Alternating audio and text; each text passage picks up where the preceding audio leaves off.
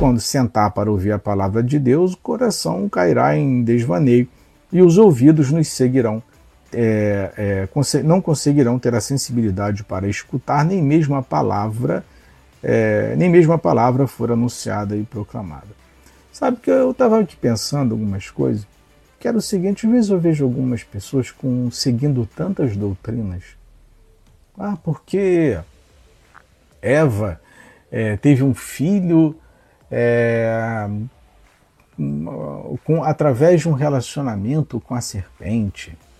Sabe, e não só essa, é, essas doutrinas que estão surgindo, esse, essa linha de pensamento que está surgindo, como a própria teologia da prosperidade, né, que é, são vozes. São vozes. Estudar é ouvir vozes.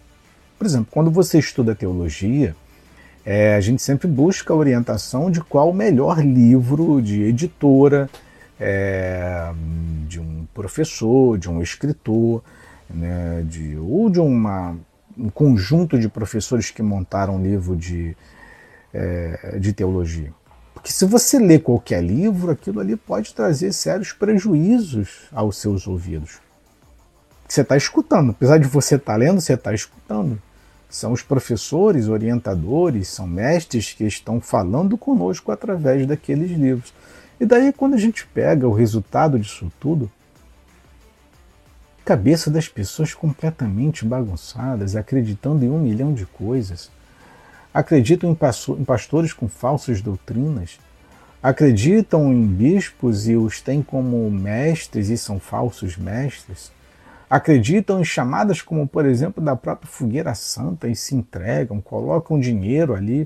Elas estão ouvindo, olha, ah, você tem que agir a sua fé e colocar o teu dinheiro nesse envelope. Você vai fazer um sacrifício de 10 mil, 20 mil, 30 mil, ou seja, você está ouvindo.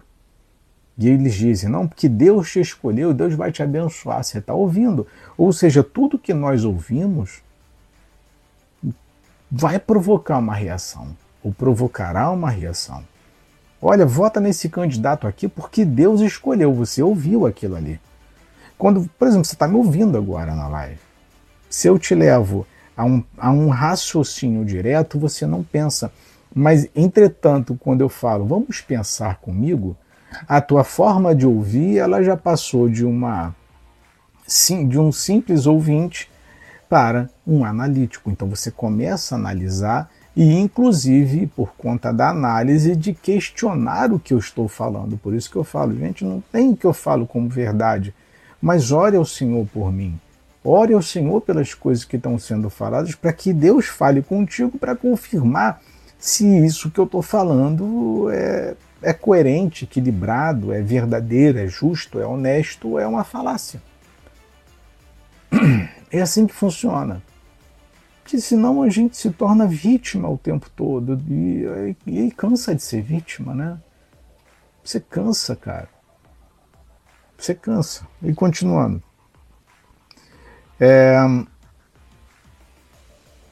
quando a gente tenta retirar-se para ouvir, começamos, é, começam tantos barulhos dentro de nós. Purifiquemos os nossos ouvidos para escutar e ouvir a Deus e deixar que Ele fale a nós, porque só podemos fazer aquilo que escutamos e falamos do que ouvimos, que eu acabei de falar para vocês. Por isso, a purificação dos ouvidos é a graça que devemos buscar nesse tempo de graça, que é, né, é, é enfim, que é o tempo de graça. Todas as vezes que é, deixou de escutar ao Senhor, nosso Deus, o, o seu povo bateu a cabeça e extraviou-se. Nós erramos quando não escutamos, o filho erra quando não escuta seus pais, e a esposa erra quando não escuta o marido, e quando é, e vice-versa quando o marido não ouve a esposa. É, o esposo erra, né? É, enfim, os pais erram quando não escutam seus filhos. Todos nós erramos e caímos quando não escutamos a voz do Senhor nosso Deus. Só não digamos que Deus não fala, mas reconheçamos humildemente que muitas vezes fechamos nossos ouvidos para não escutar o Senhor. Nosso Deus, se de fato ouvirmos, seremos felizes e Ele há de conduzir a nossa vida. Que Deus abençoe. Sabe? Então, eu estava pensando sobre isso esses dias que eu não fiz a live com vocês. Eu estava me perguntando, é, Senhor, eu estou conseguindo te ouvir? As minhas atitudes são resultado do que é, o Senhor tem falado? Ou eu sou apenas um desobediente que acho e que penso que sou convertido?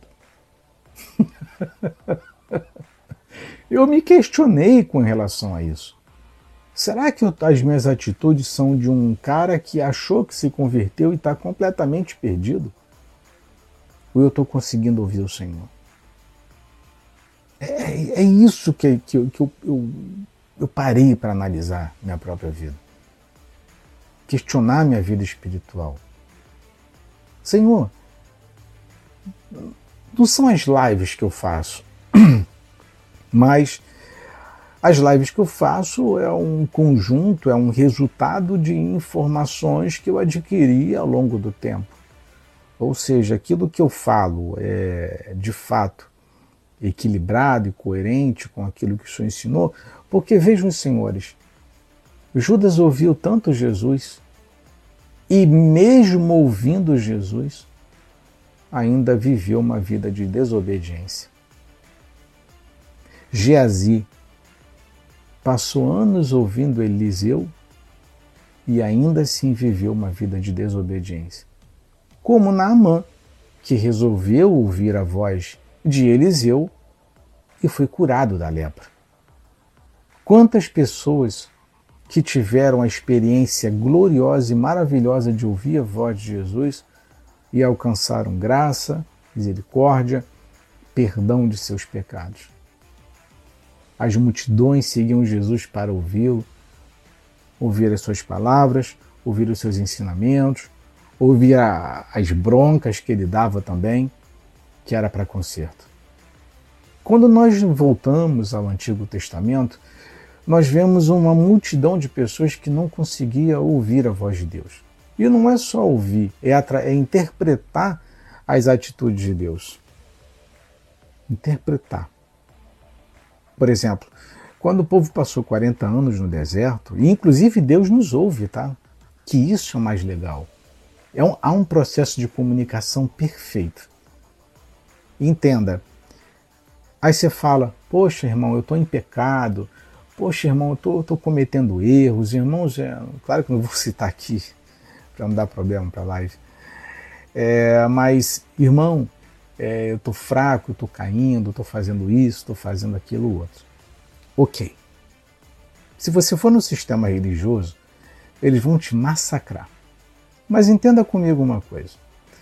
O povo de Deus, os hebreus, eles viveram em pecado no Egito, porque eles praticavam as obras dos egípcios. Eles haviam é, é, abandonado as práticas é, que deveriam ser as corretas diante de Deus. Por isso que a lei veio futuramente. Eles não tinham regras, não tinham lei. Mas entenda, eles não tinham regra, não tinham lei, mas no dia que eles oraram ao Senhor, Deus responde: Ouvi o clamor do meu povo. Aí Deus escolhe Moisés para socorrer.